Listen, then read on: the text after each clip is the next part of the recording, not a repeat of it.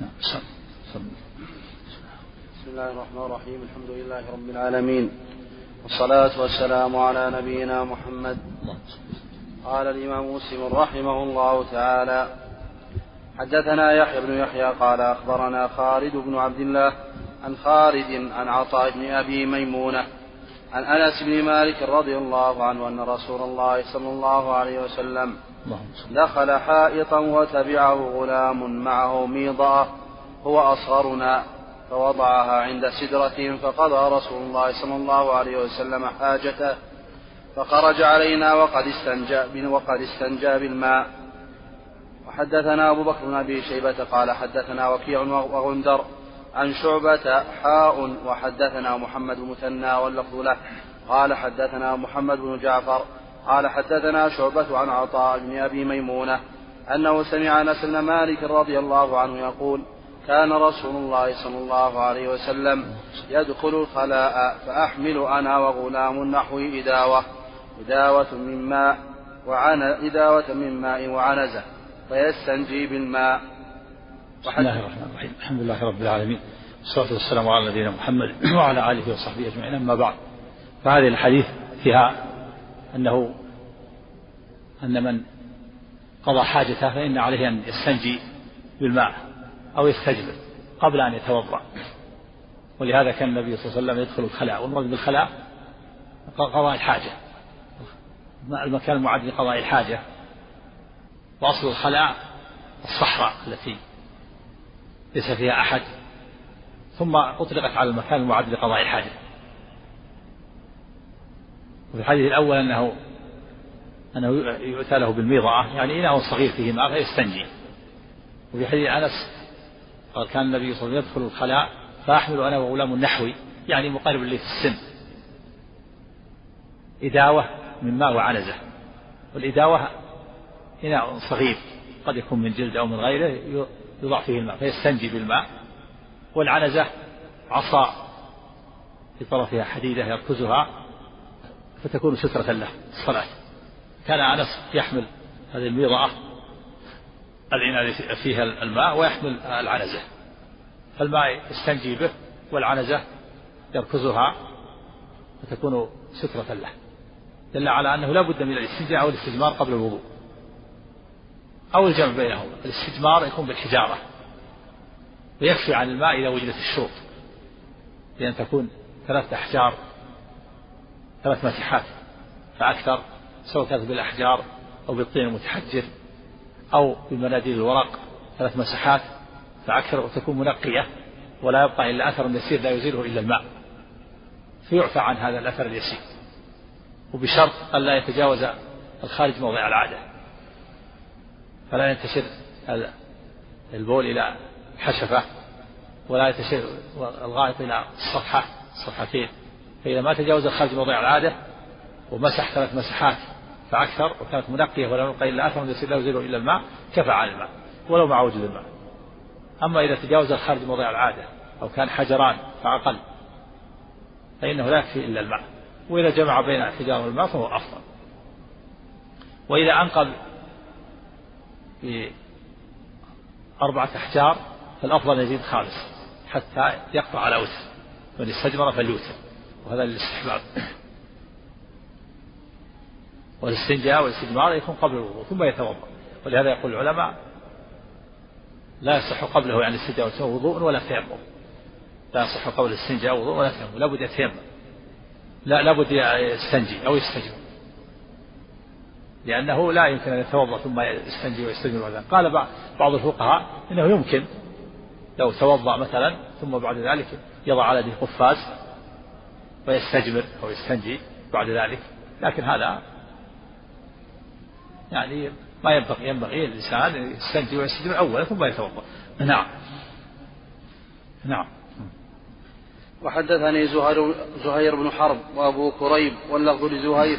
قال حدثنا إسماعيل يعني بن علية قال حدثني روح بن القاسم عن عطاء بن أبي ميمونة عن أنس بن مالك رضي الله عنه قال كان رسول الله صلى الله عليه وسلم يتبرز لحاجته فآتيه فآتيه بالماء فيتغسل به.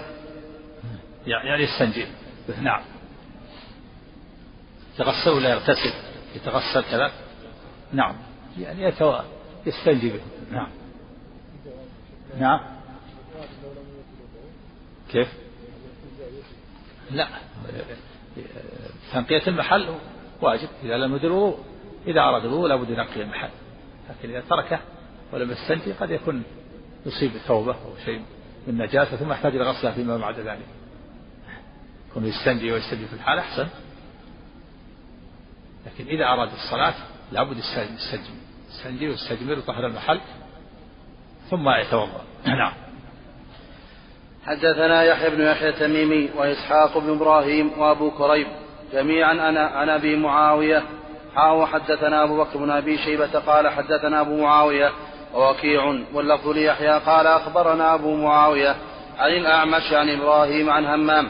قال بال جرير ثم توضأ ومسى على خفيه فقيل تفعل هذا؟ فقال نعم. رأيت رسول الله صلى الله عليه وسلم بال ثم توضأ ومسى على خفيه. قال الأعمش قال إبراهيم كان يعجبهم هذا الحديث لأن إسلام جرير كان بعد نزول المائدة. وهذا في دليل على مشروعية المسح على الخفين في الحدث الأصغر. فإذا لبس الخفين أو الجوربين على طهارة فإنه يمسح عليهما في الحدث الأصغر. بالشروط. ومن الشروط أن يلبسهما على طهارة. يلبس الخفين على طهارة. ومن شروطها أن يكون الخف أو الجور ساتر المفروض بأن يتجاوز الكعبين. سواء كان خفان أو جوربان. وأن يكون الصفيقين يمكن المشي بهما. وأن يكون في حدث أصغر. أما الجنابة فلا لابد من خلع الخفين كما في الحديث الآخر ولكن من جنابة وبول ونوم. مسح الخفين ولكن من جنابة ولكن من من غائط وبول ونوم.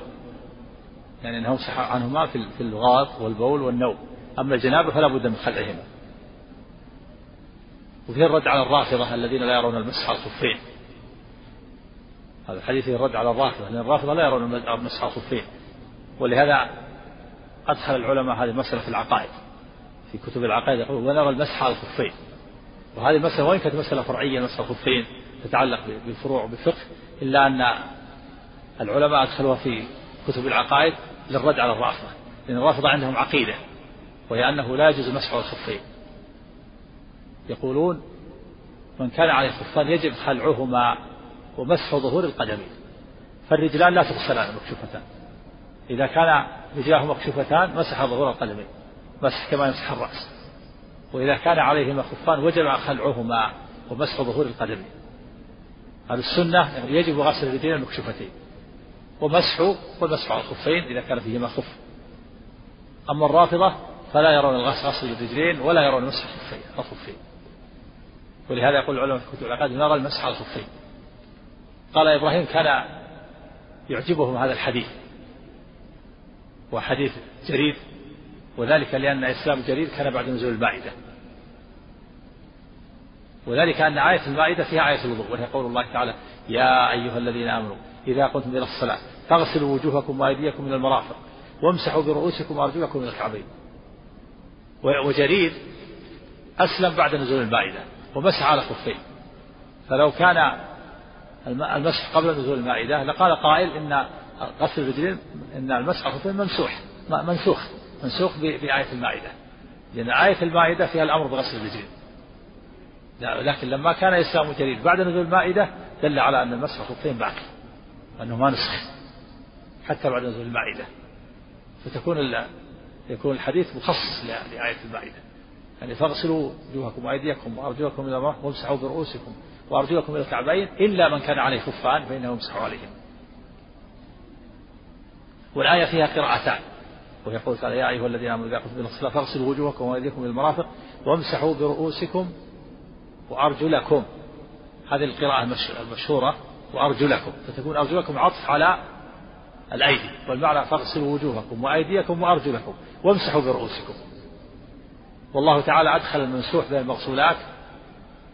لبيان وجوب الترتيب وأن الترتيب واجب بين الأعضاء بين أعضاء الوضوء وقرأت الآية قراءة أخرى وهي بالجر وامسحوا برؤوسكم وأرجلكم إلى الكعبين واستدل بها الرافضة على أن الرجلين تمسحان كالرأس. وأجاب العلماء وأهل السنة عن قراءة الجر بجوابين. الجواب الأول أن قراءة الجر محمولة على على المسح على الخفين. وقراءة النص محمولة على غسل الرجلين المكشوفتين لأن القراءة مع القراءة كالآية مع الآية. فآية النص محمولة على غسل الرجلين المكشوفتين وآية الجر محمولة على المسح على الخفين. والجواب الثاني أن قوله وأرجلكم في الجر قراءة الجر الجر في قوله وأرجلكم معطوفة على محل رؤوسكم. لأن محلها الآية الثانية الجواب الثاني أن المراد بالمسح في قوله امسحوا برؤوسكم المسح العام الذي يشمل الغسل وإفاضة الماء ويشمل إمرار العضو على اليد مبلولة بالماء. لأن كلمة مسح في اللغة العربية تشمل الأمرين تشمل الغسل وتشمل المسح. كما تقول العرب تمسحت للصلاة فتسمي الغسل مسحا. فالمعنى وامسحوا برؤوسكم إصابة وإمرارا للعضو لليد على العضو مبلولة بالماء. وامسحوا بأرجلكم إفاضة وصبا للماء. وكلمة امسحوا تشمل الأمرين. فامسحوا التوسع في لفظ امسحوا. حتى يشمل الأمرين. يشمل الغسل ويشمل إمرار اليد على العضو. ومعنى وامسحوا برؤوسكم إصابة. وامسحوا بأرجلكم إسالة وإفاضة وصبا للماء.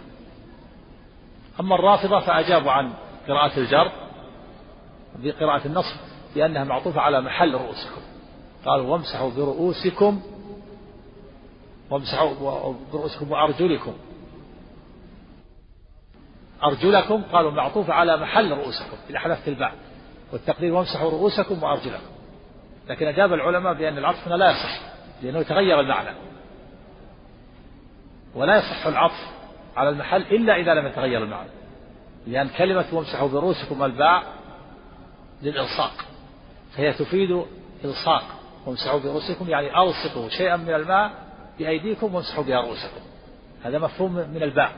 فإذا حذفت الباء وامسحوا رؤوسكم صارت تفيد إمرار اليد على العضو بدون بل بدون أن تكون مبلولة بالماء. فلو حذفت الباء تغير المعنى. فلا يصح العطف على المحل. وهذا معروف المناقشات هذه معروفة عند بين أهل السنة والرافضة. نعم. وحدثنا إسحاق بن إبراهيم وعلي بن خشرم والرافضة أيضا عندهم قولوا وسعوا بوسكم وأرجلكم إلى الكعبين ما عندهم في كل رجل كعبان. الكعبان عند أهل السنة العظمان الناقيان من جانب القدمين وأما الرافضة ما عندهم إلا كعب واحد وهو الذي في ظهر القدم هنا. وامسحوا برؤوسهم هكذا. أرجلكم وهو عظم خفي الذي بين مجمع الساق والقدم. هذا هو العظم. قالوا ليس في كل رجل إلا كعب واحد هذا كعب. لكن هذا ما يسمى كعب في اللغة. الكعب في اللغة هو الشيء البارز العالي ومنه كعبة لبروزه هذا العظمان الناتئان هو الكعبان عند أهل السنة وعند الرافضة في كل رجل كعب وعند أهل السنة في كل رجل كعبان. عند الرافضة هذا كعب في ظهر القدم في بين مجمع الساق والقدم. هذا عظم خفيف ما هو ما هو ظاهر عظم صغير. والرافضة في كل في كل رجل كعب. وعند أهل السنة في كل رجل كعبان وهما العظمان النافئان من جانبي القدمين. نعم. وحدثنا إسحاق بن إبراهيم وعلي بن خشرم. قال أخبرنا عيسى بن يونس. حاء وحدثنا محمد بن أبي عمر. قال حدثنا سفيان. حاء وحدثنا من جاب بن الحارث التميمي. قال أخبرنا ابن مسهر. كلهم عن الأعمش في هذا الإسناد بمعنى حديث أبي معاوية. غير أن في حديث عيسى وسفيان قال فكان أصحاب عبد الله كان أصحاب عبد الله يعجبهم هذا الحديث؟ لأن إسلام جرير كان بعد نزول المائدة. حدثنا يحيى بن يحيى التميمي قال أخبرنا أبو فلو كان إسلام قبل نزول المائدة لقال قائل إن المسح الخفين ممسوح في آية المائدة. فلما كان الإسلام بعد المائدة دل على أن الخفين باقي ولم يسخ نعم. حدثنا يحيى بن يحيى التميمي قال أخبرنا أبو خيثمة عن الأعمش عن شقيق عن حذيفة رضي الله عنه قال كنت مع النبي صلى الله عليه وسلم فانتهى إلى سباطة قوم فبال قائما. نعم. حدثنا يحيى بن يحيى التميمي قال أخبرنا أبو خيثمة عن الأعمش. الخارجي. سكر ها؟ سكرت الخارجي؟ نعم. عن نعم. الأعمش عن شقيق عن حذيفة رضي الله عنه قال كنت مع النبي صلى الله عليه وسلم فانتهى إلى سباطة قوم فبال قائما فتنحيت فقال ادنه فدنوت حتى قمت عند عقبيه فتوضأ فمس على خفيه. وهذا حديث حديث حذيفة في أن النبي صلى الله عليه وسلم بال قائما. وأنه قال له أذنه فدنا حتى صار عند عقبيه. فتوضأ اختلف العلماء في سبب كونه صلى الله عليه وسلم قائما. فقال بعض العلماء إن هذا لوجع في صلبه وأن العرب كانت تستشفي بالبول قائما من وجع الصلب. وقال آخرون إنه لوجع بمأبضه والمأبض هو باطن القدم. فلا فهو لا يستطيع الجلوس لهذا الوجع فلذلك بال قائما. وقال آخرون إنه بال قائما لأن المكان غير مناسب لأن السباطة كان كانت مرتفعة فلو جلس لارتد البول عليه. و وقال آخرون إنه بال قائما لأنها لأن البول قائم أحسن للدبر.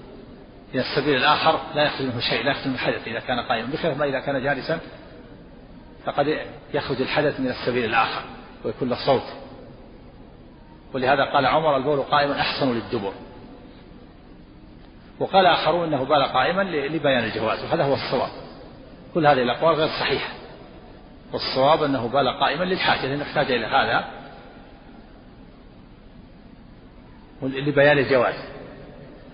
فلا بأس أن يبول الإنسان قائما بشرط أن يستتر عن الأعين. لابد يكون مستتر فلا تظهر من العورة. فإذا استتر عن الأعين فلا بأس أن يبول قائما وإن كان البول قاعد قاعدا أفضل.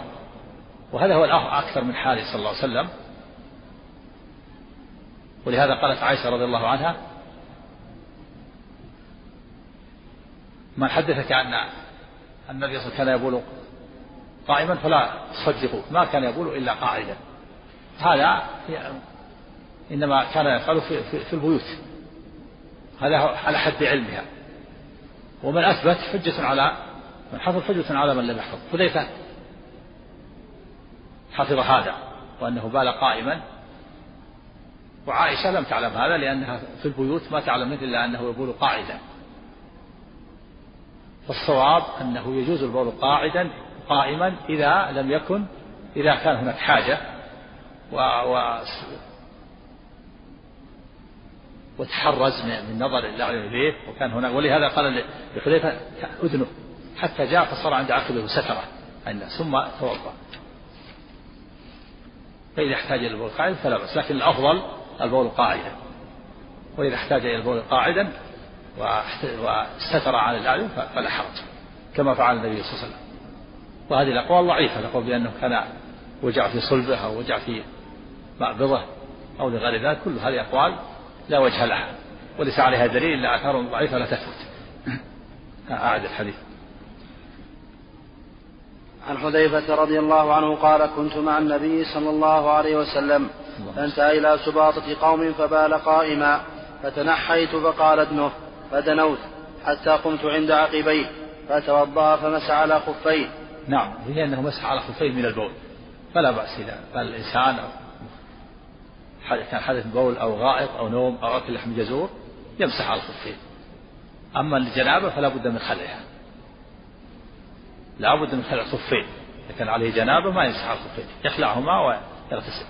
أما إذا كان الحدث دون الجنابة بول أو غائط أو نوم أو أكل لحم جزور فلا بأس مسح الخفين إذا لبسهما على طهارة وكانا سترين للمفروض.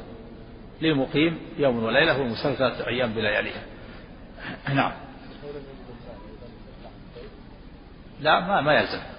إذا لم يجد الماء يتيمم يتيمم يمسح لأن الخفان الخفين ليس عليهما مسح تيمم يمسح.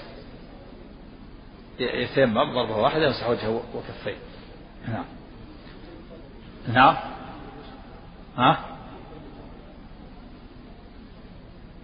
لا الأولى عن كثير من الفقهاء لابد أن يكون ساتر المفروض وأن الفروق ما ما تجعله كفا. رحمك الله. الأحوط الإنسان يكون يكون يكون ساتر يكون صديق يخرج من الخلاف. نعم. الشيء اليسير يعفى عنه. نعم. لكن أحسن الله إليه قوله أذنه يستره نعم يستر يسترهم عن الناس. يكون من خلفه يكون من خلفه يكون وجه حذيفة إلى الجهة الأخرى. يكون ظهره أذنه دنا عنده يوليه ظهره. ووجهه إلى الجهة الأخرى. يستر عن الناس. نعم. ما أذكر شيء في هذا. إلا آثار ضعيفة. يمكن ما تثبت. إذا ما ورد لا إذا ورد في آثار لا تثبت والحديث الصحيح الصحيحين مقدم عليه. الحديث هذا مقدم على الآثار التي فيها النهي. هذا من أصح أصح الأحاديث أصح الأحاديث. نعم. نعم. وقد روي النهي عن قائما أحاديث لا تثبت. لا. تثبت ولكن حديث عائشة هذا ثابت فلهذا قال العلماء إيه. يكره القول قائما إلا لعذر وهي كراهة التنزيه لا تحريم يعني الجمع بينهما لأن يعني قولها عائشة ما كان يبول إلا قاعدا هذا محمول على الأكثر والأفضل والأفضل نعم. والبول قائما جائزا إذا إذا استتر عن الأعين احتاج إلى ذلك فلا بأس جائز. ما في كراهية عند الحاجة لكن البول قاعدا أفضل وهو, وهو المعروف فعله صلى الله عليه وسلم. وهذا يحتمل أنه فعل هذه المرة ظاهره أنه أنه فعله النبي مرة واحدة لبيان الجواز. ولعل قال بعضهم لعله إن كان عادته عليه الصلاة والسلام أنه إذا احتاج إلى البول يذهب بعيد. حتى كما جاء في الأحاديث أنه كان يتوارى حتى لا يرى الأعين ولا يسمع له الصوت. وكما سبق في الحديث أنه كان عند سدرة. ويضع يضعون لها الغلمان يضعون له مضاعة ولا أنس وغيره. لكن هنا كان يحتاج إلى البول في البلد. قال لعله طال مجلسه. احتاج إلى هذا. فبال عند هذه السباطة. السباطة ملقى القمامة والكناسة.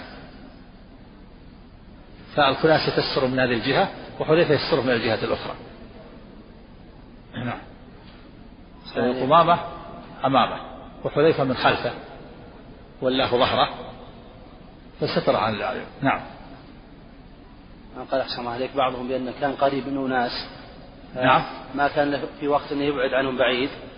فذهب إلى مكان وجعل حذيفة يستره عن الناس الذي كان جالسا معهم. ما جاء هذا أحسن الله إليك ما في ما في المكان مكان الكناسة ما في ناس جالسين ملقى القمامة ظاهره أنه ليس أنه ليست مجاورة وإن كانت قد تكون في يعني في برحة أو بين الدور هذه الكناسة وهو محل الجلوس. نعم. القرطبي يقول قد رد سعد بن إبراهيم شهادة من بال قائما متمسكين في ذلك أي الجمهور آه، من قال إيش؟ قال أحسن عليك واختلف العلماء في البول قائما فمنعه قوم مطلقا منهم عائشة بن مسعود وقد رد سعد بن إبراهيم شهادة من بال قائما متمسكين في ذلك ما روي عن النبي صلى الله عليه وسلم أنه قال لعمر وقد رآه يبول قائما يا عمر لا تبل قائما. قال فما بلت قائما بعد وقول عائشة من حدثكم؟ لا أقول هذا لا يثبت. الحديث الصحيح مقدم. في الصحيحين مقدم. في الصحيحين وهو أصح الكتب على كتاب الله. كيف يقول لا تبل قائما وهو بال قائما؟ لا يمكن هذا. هذا لا يثبت. ومن رد شهادته هذا محمول على ما بلغه الحديث. والحديث حجة. السنة حاكمة على كل أحد. قال وروي تثبت عن عمر بن الخطاب رضي الله عنه زيد بن ثابت وابن عمر وسهل بن سعد أنهم بالوا قياما. قال وروي ذلك عن أنس وعلي وأبي هريرة رضي الله عنه وفعل ذلك ابن سيرين وعروة وابن الزبير وكرهه ابن مسعود والشعبي وابراهيم بن سعد. وكان إبراهيم بن سعد لا يجيب شهادة من بلغ لأنه ما بلغه الحديث. نعم. نعم. حدثنا يحيى بن يحيى قال أخبرنا جرير عن منصور عن أبي وائل قال كان أبو موسى رضي الله عنه يشدد في البول ويبول في قارورة ويقول إن بني إسرائيل كان إذا أصاب جلد احدهم بول قرضه بالمقاريض. فقال حذيفة لوددت أن صاحبكم لا يشدد هذا لا يشدد هذا التشديد فلقد رأيتني أنا ورسول الله صلى الله عليه وسلم نتماشى فأتى سباطة خلف حائط فقام كما يقوم أحدكم فبال فانتبذت منه فأشار إلي فجئت فقمت عند عقبيه حتى فرغ. نعم. وهذا محمول عن أبو موسى ما بلغ الحديث. كان يشدد رضي الله عنه. حتى الصحابة بعضهم ما بلغ. كان يشدد وكان يبول في القارورة خشية أن يصيبه شيء من رشاش البول. كان يشدد ويقول إن بني إسرائيل كان إذا أصاب أحد جلد أحد شيء من البول قرضه بالمقارب بالمقص. قال حذيفة ليس صاحبكم ما يشدد هذا التشديد. لا وددت انه لا يشدد هذا التشديد. كنت أتماشى والنبي صلى الله عليه وسلم فأتى سبارة قوم خلف حائط في دليل على أن الحائط أمامه الحائط ثم السباطة كل عسل. وحذيفة من خلفه. وإذا كان هناك من الجوانب الأخرى على اليمين وعلى الشمال أيضا الحائط يكون تم السد ولعلها في المدينة في ذلك الوقت ما فيه مثل مثل الآن مثل المدن كثرة الناس يمرون وكثيرون. مثل الآن كانت المدينة كما قالت عائشة عادة عادة العرب بالأول. ما ليس في البيوت كنف. وكانت النساء تخرج من الليل إلى الليل. تقضي حاجتها في الصحراء. كانت المدينة هي مدينة واسعة. وكان بين مسافة بين مسجد النبي صلى الله عليه وسلم وبين البقيع. مسافة. الآن بجوار جوار مسجد النبي. فكانت على عادة القرى. ما في عدد كثير يمرون. فكان السباطة أمامه وخلفها أمامه جدار ثم السباطة وحذيفة من خلفه والمرور قليل والعدد قليل والبوث بعيدة عنها وهو وقت قصير. ما كان يبول ويتوضأ ولم يأتي أحد استنجي ولم يأتي أحد. فهذا أبو موسى رضي الله كان يشدد قال لحذيفة ليت لو وددت أنه لا يشدد هذا التشديد فإن النبي صلى الله عليه وسلم أتى سبارة قوم فبلى قائما ولم يلتفت إلى أن إلى كونه ربما يأتي شيء من رشاش البول. الشيء المتوهم لا, لا, لا يعول عليه. فأبو موسى كان يبول في القارورة خشية أن يصيب شيء من رشاش البول. شيء شيء يسير مثل رؤوس الإبر لا ينتبه له. هذا والمتوهم لا لا يلتفت إليه. فالنبي صلى الله عليه وسلم بال قائما ولم يلتفت إلى مثل هذا التوهم. نعم. حدثنا قتيبة بن سعيد قال حدثنا ليث حاء وحدثنا محمد بن رمح بن المهاجر قال أخبرنا الليث عن يحيى بن سعيد عن سعد بن إبراهيم عن نافع بن جبير عن عروة بن المغيرة عن أبيه المغيرة بن شعبة رضي الله عنه عن رسول الله صلى الله عليه وسلم أنه خرج لحاجته فأتبعه المغيرة بإداوة فيها ماء فصب عليه حين فرغ من حاجته فتوضأ ومسح على الخفين. وفي رواية ابن رمح مكان حين حتى نعم هذا فيه أنه توارى وأنه معه إداوة في إناء صغير فيه ماء استنجى ثم صب عليه محاوي آه مغيرة فيه دليل على جواز الإعانة إعانة المتوضي والصب عليه وأنه لا بأس به. كونه يعينه ويصب عليه لا بأس ولهذا صب المغيرة على النبي صلى الله عليه وسلم وهو يتوضأ صب عليه الماء ومسح على الخفين وفي مسح على الخفين من الحدث الأصغر ولهذا قضى حاجته ثم مسح على الخفين. وفي اللفظ الآخر قال قال فأهويت لأنزع خفين فقال دعهما فإني أدخلتهما طاهرتين ثم مسح عليهما. دل على أنه يشترط للمسح الخفين أن يكون أن يلبسهما على طهارة. ولهذا قال دعهما فإني أدخلتهما طاهرتين. نعم. وحدثنا محمد مثنى قال حدثنا عبد الوهاب قال سمعت يحيى بن سعيد بهذا الإسناد وقال فغسل وجهه ويديه ومسح برأسه ثم مسح على الخفين. وحدثنا نعم. يحيى. حتى مسح على الخفين وحين مسح على الخفين. يعني بعضهم ها حتى حين فهو ثم حين حتى مسح على الخفين يعني حين مسح على الخفين. بدل حتى حين. شكون العبارة اللي قبلها؟ فصب عليه حين فرغ إيه إيه قال مكان حين حسبه لا حين مسح على خفيه تكلم أحسن الله عليكم ها؟ حين حين مسح على خفيه أو حتى مسح على خفيه إيه. إيه. عندك تكلم على الشرح قال حين حين فرغ من حاجته. أما قوله صب عليه حين فرغ من حاجته فمعناه بعد انفصاله من موضع قضاء حاجته إيه. انتقاله إلى موضع آخر صب عليه في وضوءه رواية حتى فرغ من حاجته يعني بعد ما استنجى جاء مغيرة وصب عليه الوضوء لما بدأ الوضوء. نعم. أما رواية حتى فرغ فلعل معناها فصب عليه في وضوءه حتى فرغ من الوضوء فيكون المراد بحاجة الوضوء. وقد جاء في الرواية الأخرى مبنيا أن صبه عليه كان مبينا أن صبه عليه. نعم جاءت الأدلة الأخرى فيه واضحة بأنه لما صب عليه في الوضوء أما الاستنجاء استنجى وحده عليه. استنجى ولما استنجى ساعد في الوضوء. نعم. وحدثنا محمد بن مثنى المساعدة لا بأس بها.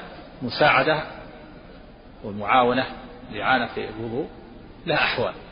الحالة الأولى أن يعين في إخراء في في الإتيان بالماء. يأتي بالماء ويضعه عنده. هذا لا كراهة فيه. الحالة الثانية أن يعينه بأن يصب عليه الماء. وهذا أيضا لا كراهة فيه. قال النووي بعضهم كره لكن لا وجه هذه الكراهة. إذا احتاج لا بأس تصب وأنت تتوضأ تصب عليك من الإبريق وتتوضأ. تغسل رجليك. تغسل وجهك. تغسل يديك. الحالة الثالثة أن يعينه بمعنى يمسح.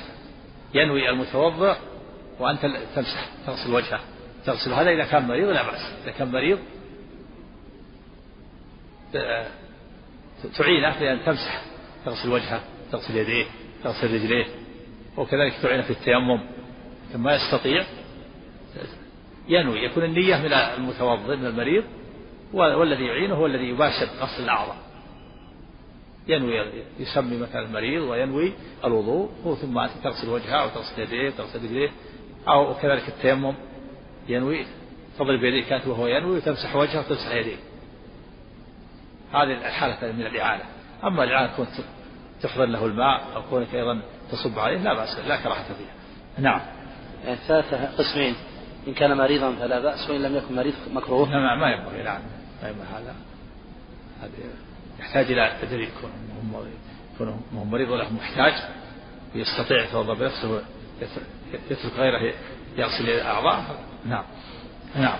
وحدثنا يحيى بن يحيى التميمي قال أخبرنا الأبو أبو قال أخبرنا أبو قال أخبرنا أبو الأحوص عن أشعث عن الأسود بن هلال عن المغيرة بن شعبة رضي الله عنه قال بين أنا مع رسول الله صلى الله عليه وسلم ذات ليلة إذ نزل فقضى حاجته ثم جاء فصببت عليه من إداوة كانت معي فتوضأ ومسح على خفيه. وحدثنا أبو بكر بن أبي شيبة وأبو كريب. قال أبو بكر حدثنا أبو معاوية عن الأعمش عن مسلم عن مسروق عن المغيرة بن شعبة عن المغيرة بن شعبة رضي الله عنه قال كنت مع النبي صلى الله عليه وسلم في سفر فقال يا مغيرة خذ الإداوة فأخذتها ثم خرجت معه فانطلق رسول الله صلى الله عليه وسلم حتى توارى عني فقضى حاجته. هذا فيه هذا هو الأكثر من فعل انطلق حتى توارى عنه بعيد حتى ما, ما يراه في الصحراء. قضى حاجته وهذا هو السنة ينبغي الإنسان إذا كان يقضي حاجته في, في, في البرية يبعد عن الناس يكون بعيد. كان النبي إذا قضى حاجته أبعد المذهب. حتى لا لا يرى أحد حتى لا يرى أحد عورته ولا يسمع له صوت ولا ريح للحدث. هذه عادته صلى الله عليه وسلم. أما كونه بال قائما هذا في البلد مرة واحدة فعله لحاجة لبيان الجواز. لكن عادته صلى الله عليه وسلم إذا كان في البرية يتوارى توارى حتى ما رآه المغيرة. توارى عنه في الصحراء بعيد قضى حاجته واستجاء ثم جاء وصب عليه. نعم. أحسن الله عليك هنا طلب صلى الله عليه وسلم المغيرة يأخذ الإداوة. قال خذ الإداوة فأخذتها يتبع يأخذ الإداوة مضعة ويضعها في مكان له ثم يستنجي نعم. أحسن الله أقصد يعني يتبعه يتبعه فيه يتبعه ويضعها في مكان ويبعد عنه حتى يستنجي ثم يرجع نعم. ما في بأس أن أحد يطلب من الآخر أن يقرب له مثلا إذا كان أقرب أو ما شابه ذلك؟ نعم. إذا كان إنسان مثلا يعني يأتي في مكان وشخص أقرب إلى الماء. لو قال احضر لي الماء جزاك الله خير وما شابه نعم مثل ما إحضار الماء ما في كراهة نعم. لا سيما إذا كان آه، من أبنائه أو من إخوانه أو من تلاميذه من لا يكره هذا الشيء ويرغب في هذا لا بأس. الصحابة يسرهم هذا أنس والمغيرة وغيرهم. يشرفون بهذا. نعم بخدمة النبي صلى الله عليه وسلم. نعم. فقال يا نعم. مغيرة. ها؟ إيه؟ لا كلاهما كلاهما الأولى أن يبعد حتى لا يسمع لهم صوت. كما سمع قال قال عمر البول قائما أحسن للدبر. إذا جلس قد يسمع له صوت من السبيل الآخر إذا كان قريب. نعم. فقال يا مغيرة خذ الإداوة فأخذتها ثم خرجت معه فانطلق رسول الله صلى الله عليه وسلم حتى توارى عني. فقضى حاجته ثم جاء وعليه جبة شامية ضيقة الكمين فذهب يخرج يده من كمها فضاقت عليه فأخرج يده من أسفلها فصببت عليه فتوضأ وضوءه للصلاة ثم مسح على خفيه ثم صلى. نعم وهذا فيه دليل على جواز لبس ما جاء من بلاد الكفار. يعني لبس جبة شامية جاءت من بلاد الشام وبلاد الشام في ذلك الوقت بلاد كفار. ما فتحت في عهد النبي صلى الله عليه وسلم كانت بلاد الروم. ولبس هذه الجبة ففي دليل على جواز لبس ثياب الكفار بدون غسل ولا يحتاج إلى غسل لأن الأصل الطهارة. ما يحتاج إلى غسل ما جاء من بلاد الكفار من الثياب والجبب وغيرها لا بأس. ولهذا لبس النبي هذه الجبة الشامية جاءت من بلاد الشام وهي بلاد كفار ولم يغسلها. وفي دليل على جواز لبس الضيق ضيق الكمين لا بأس. كانت هذه الجبة ضيقة الكمين. فلما غسل وجهه توضأ وجاء ليغسل ذراعيه ضاقت الكمة. كمة ضاقت عليه فأخرجها من أسفل. أخرج يديه من أسفل وغسل ذراعيه. إذا لبس ثوب ضيق الكمين لا بأس. ما في كراهة. لا كراهة في ذلك. وإن كان ال... الواسع الكمين أولى وأسرع فيه. لكن إذا احتاج كان كوت أو غير يكون ضيق الكمين فلا حرج. نعم. وفيه أيضا دليل على مشروع جواز المسح على الخفين ولهذا مسح على الخفين. نعم. وحدثنا إسحاق بن إبراهيم وعلي بن خشرم جميعا عن عيسى بن يونس. قال إسحاق أخبرنا عيسى قال حدثنا الأعمش عن مسلم عن مسروق عن المغيرة بن شعبة رضي الله عنه قال خرج رسول الله صلى الله عليه وسلم ليقضي حاجته فلما رجع تلقيته بالإداوة فصببت عليه فغسل يديه ثم غسل وجهه ثم ذهب ليغسل ذراعيه. فضاقت عليه الجبة فأخرجهما من تحت الجبة فغسلهما ومسح رأسه ومسح على خفيه ثم صلى بنا. اللهم صل نعم كم كم. بسم الله الرحمن الرحيم. الحمد لله رب العالمين والصلاة والسلام على أشرف الأنبياء والمرسلين. نبينا محمد وعلى آله وصحبه أجمعين وبعد. قال الإمام النووي رحمه الله تعالى حدثنا مح... قال الإمام مسلم رحمه الله تعالى حدثنا محمد بن عبد الله بن نمير قال حدثنا أبي قال حدثنا زكريا عن عامر قال أخبرني عروة بن المغيرة عن أبيه قال كنت مع النبي صلى الله عليه وسلم ذات ليلة في مسير فقال لي أمعك ماء؟ قلت نعم. فنزل عن راحلتي فمشى حتى توارى في سواد الليل ثم جاء فأفرغت عليه من الإداوة. وغسل وجهه؟ توارى في سواد الليل. فيقضي حاجته يكون بعيد عن الناس. نعم.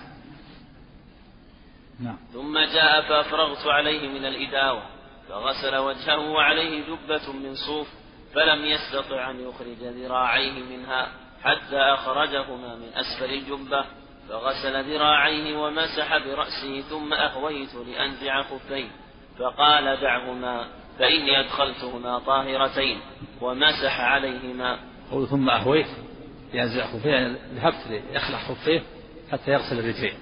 قال دعهما فإني أدخلتهما طاهرتين استدل به العلماء على أنه يشترط في مسح الخفين أن يدخلهما على طهارة.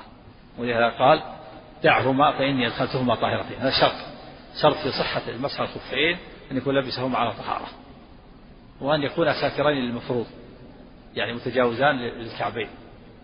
فإذا لبسهما على طهارة وكان ساترين للمفروض جاز له اللبس. ولهذا لما توضأ النبي صلى الله عليه وسلم وكان يصب عليه المغيرة مسح غسل وجهه وغسل ذراعيه فأهوى المغيرة لينزع الخفين حتى يغسل الرجلين فقال دعهما فإني أدخلتهما طاهرتين ثم مسح عليهما وصلى. فدل على جواز مسح الخفين إذا أدخلهما على طهارة وكان سترا المفروض بالحدث الأصغر خاصة البول والغائط والنوم وأكل لحم الجزور. أما الجنابة فإن لا بد من خلعهما كما في الحديث الآخر في حديث صفوان بن عسان ولكن من بول وغائط ونوم. أمرنا على ننزع خفافنا كنا سرا ثلاثة أيام لكن من جنابة من جنابة ولكن من بول وغائط ونوم. نعم. وحدثني محمد بن حاتم قال حدثنا إسحاق بن منصور قال حدثنا عمر بن أبي زائد عن الشعبي عن عروة بن عن عروة بن المغيرة عن أبيه أنه وضأ النبي صلى الله عليه وسلم فتوضأ ومسح على خفيه. أنه أنه وضأ. أنه وضأ النبي صلى الله عليه وسلم. يعني صب عليه. قال وضأ إذا صب عليه الماء.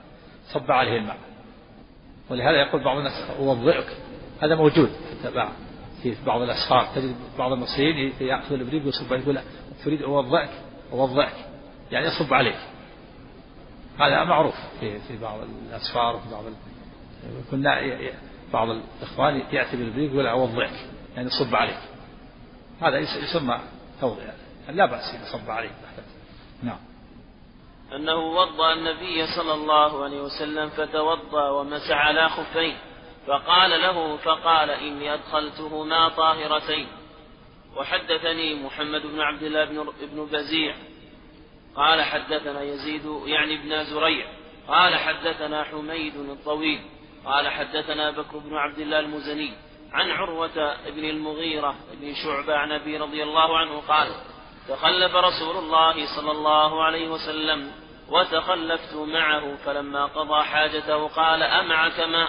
فأتيته بمطهرة فغسل كفيه ووجهه ثم ذهب يحسر عن ذراعيه. المطهرة والميضأة والإداوة كلها معنى واحد. يعني إناء فيه ماء إناء صغير فيه ماء يتوضأ فيه يقال مطهرة وميضأة وإداوة قد تكون إداوة من جلد ومن غيره. إناء صغير مثل إبريق إبريق يحمله فيه ماء يسمى مطهرة يسمى ميضأة يسمى إداوة. نعم. فغسل كفيه ووجهه ثم ذهب يحسر عن ذراعيه فضاق كم الجبة.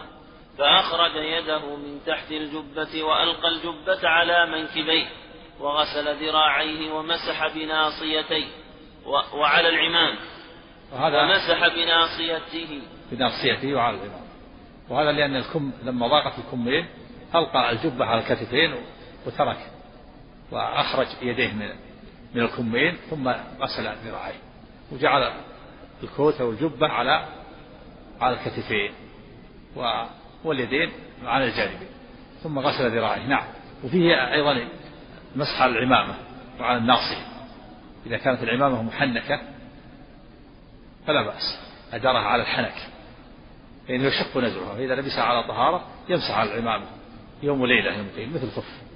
ثلاثة أيام للمسافر وإذا بدت الناصية مسح على العمامة وعلى الناصية. وإذا كانت سافرة للناصية كفى المسح على العمامة. هنا مسح بناصيته لأنه بدأ شيء من الناصية. فإذا بدأ شيء من الناصية مسح على الناصية وعلى العمامة كمل على العمامة. وإذا كانت العمامة ستر المفروض ستر آه، كفى كفاه أن يمسح على العمامة. وهذا إذا كانت محنكة يعني تدار على الحنك هكذا. لأنه يشق نزعها. إذا كان كان العرب يلبسون العمائم يلفها على الرأس وبقيها يجعلها تحت الحنك. يوم وليلة فيشق نزعه أما إذا كانت ذات ذؤابة قال الفقهاء يمسح على العمامة إذا كانت محنكة أو ذات ذؤابة.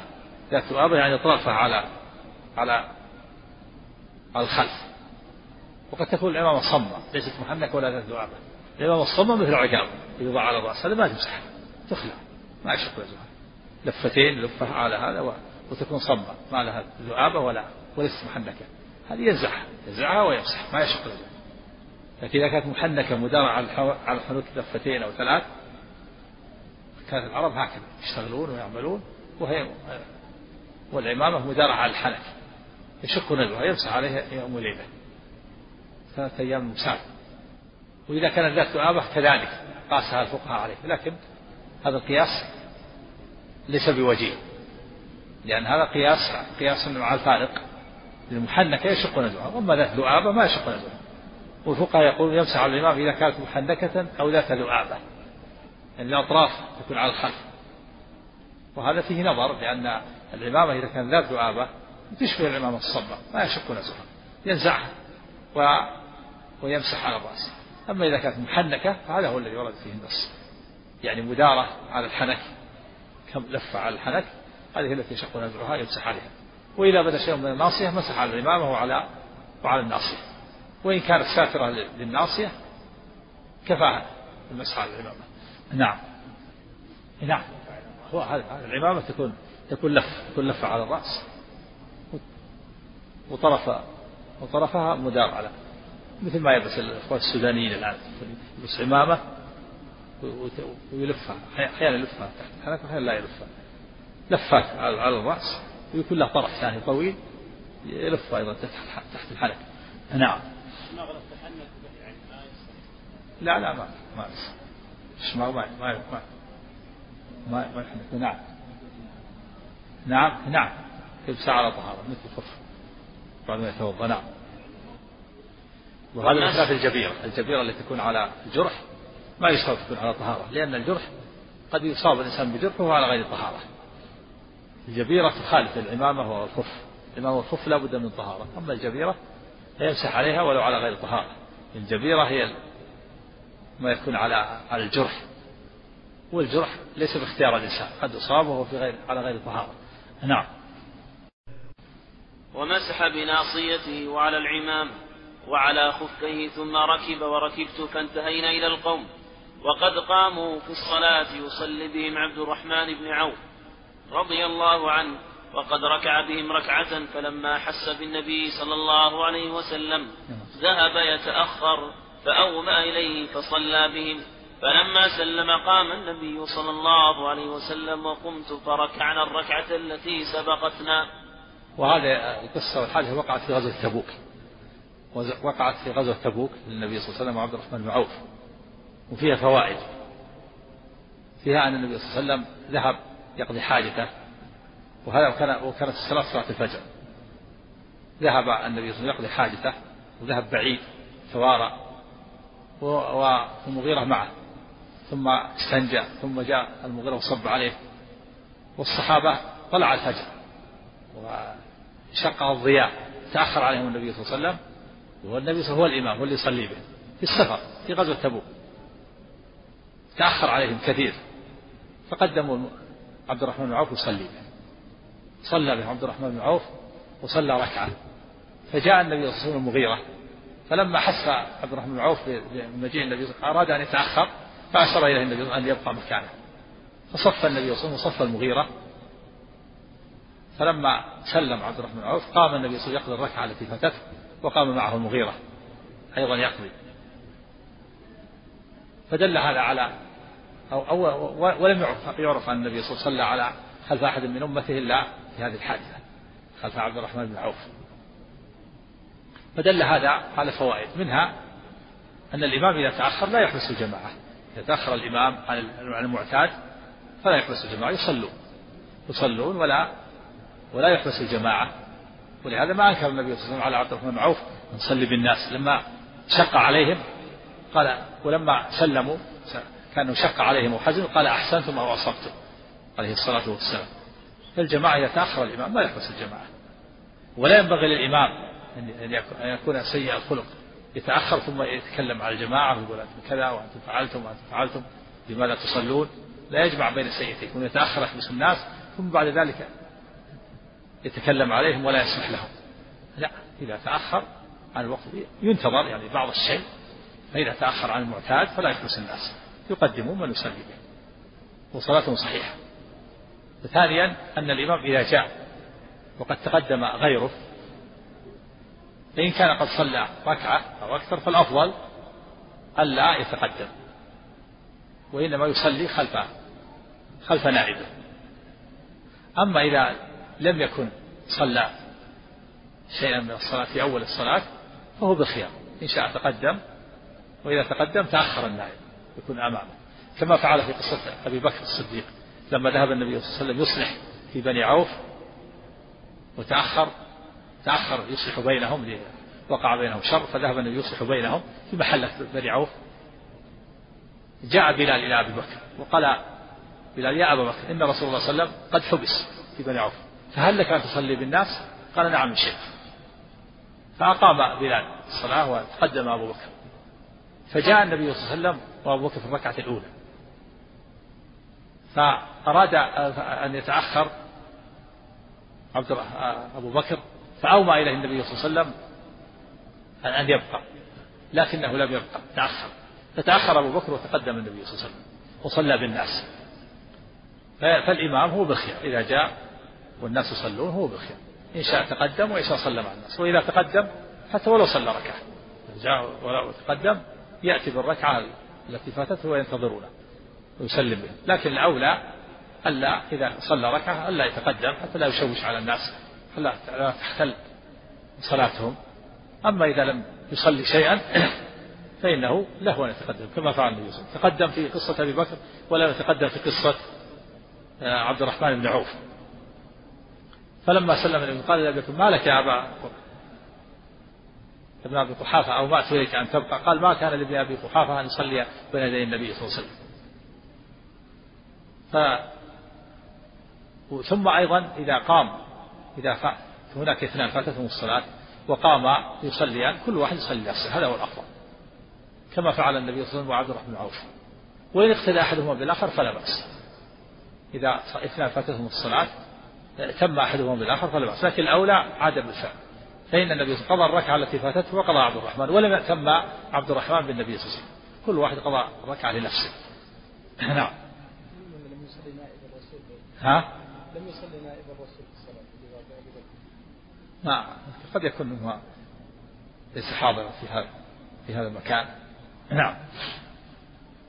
نعم. حدثنا أمية بن بسطام ومحمد بن عبد الأعلى قال حدثنا المعتمر عن أبيه قال حدثني بكر بن عبد الله عن ابن المغيرة عن أبي رضي الله عنه أن النبي صلى الله عليه وسلم. مسح على الخفين ومقدم رأسه وعلى عمامته. نعم مقدم الرأس إذا كان بادئ. إذا كان ظهر مقدم الرأس مسح عليه مع العمامة وإن سترت العمامة من الرأس ستر مسح على العمامة نعم. وحدثنا محمد بن عبد الأعلى قال حدثنا المعتمر عن أبيه عن بكر عن الحسن عن ابن المغيرة عن أبي رضي الله عنه عن النبي صلى الله عليه وسلم مثله وحدثنا محمد بن بشار ومحمد بن حاتم جميعا عن يحيى القطان. قال ابن حاتم قال حدثنا يحيى بن سعيد عن التميمي عن بكر بن عبد الله ابن عن بكر بن عبد الله عن الحسن عن ابن المغيرة بن شعبة عن أبي رضي الله عنه قال قال بكر وقد سمعت من ابن المغيرة أن النبي صلى الله عليه وسلم توضأ فمسح بناصيته وعلى العمامة وعلى الخفين وحدثنا أبو بكر بن أبي, ابن أبي شيبة ومحمد بن العلاء قال حدثنا أبو معاوية حاء حاء وحدثنا إسحاق قال أخبرنا عيسى بن يونس كلاهما عن الأعمش عن الحكم عن عبد الرحمن بن أبي ليلى عن كعب بن عجرة عن بلال رضي الله عنه أن رسول الله صلى الله عليه وسلم مسح على الخفين والخمار وفي حديث عيسى قال حدثني الخمار المراد بالخمار العبادة. سميت خمار لأنها تخمر الرأس وتغطيه. مسح على الخفين وعلى الخمار يعني العمامة. سميت خمار لأنها تخمر الرأس وتغطيه. نعم ويطلق أيضا على الخمار على ما تغطي به المرأة رأسها. يقول المرأة تمسح على الخمار والرجل يمسح على الخفين تمسح على الخمار إذا كانت أدارته تحت حلقها. فإذا كان خمار تحت حلقها يكون حكم حكم العمامة تمسح عليه.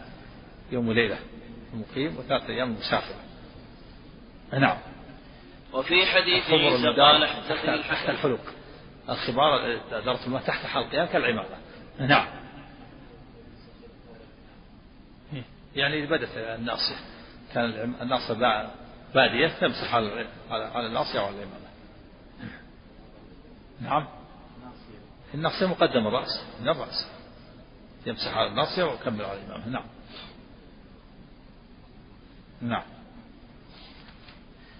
وفي حديث عيسى قال حدثني الحكم حدثني بلال. يمسح على الناصية ثم يكمل على الإمام. وإن كانت العمامة ساترة للناصية ستر على مسح على الإمامة. وإن كانت العمامة لم تكن ساترة للناصية مسح على الناصية ثم كمل على الإمام. نعم. وفي حديث عيسى قال حدثني الحكم قال حدثني بلال وحدثني سويد بن سعيد قال حدثنا علي يعني ابن مسهر عن الأعمش في هذا الإسناد وقال في الحديث رأيت رسول الله صلى الله عليه وسلم وحدثنا إسحاق بن إبراهيم الحنظلي قال أخبرنا عبد الرزاق قال أخبرنا الثوري عن عمرو بن قيس الملائي. الملائي. الملائي. التخفيف الملائي نعم.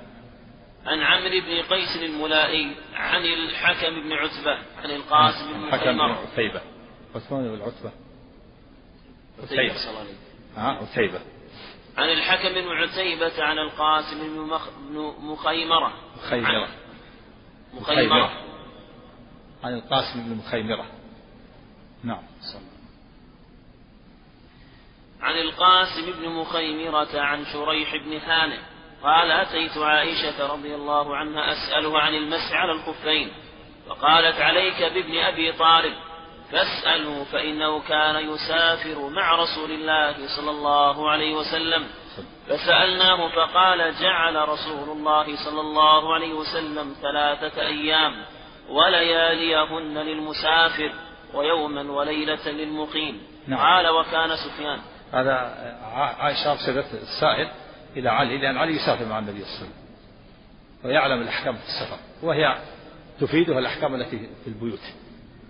قال سأل ابن أبي طالب فإنه يسافر مع النبي صلى الله عليه وسلم. فأخبره أن النبي كان جعل المسافر يوما وليلة للمسافر ثلاثة أيام وليلهن وللمقيم يوم وليلة.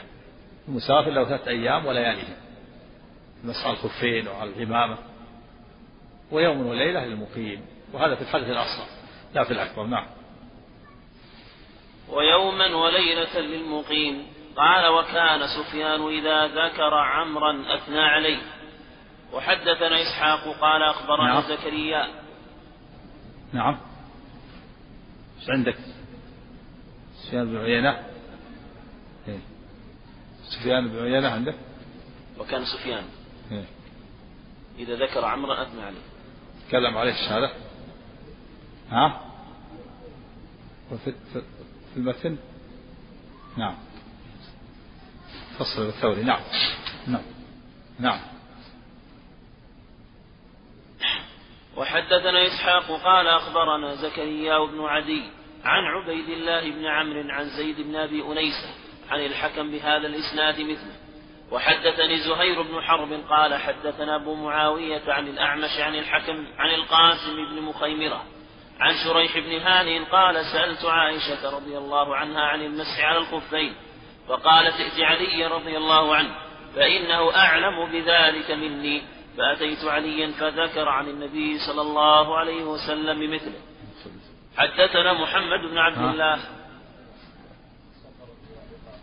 نعم. ما يصير بين سفر وإقامة. إما سفر وإما إقامة.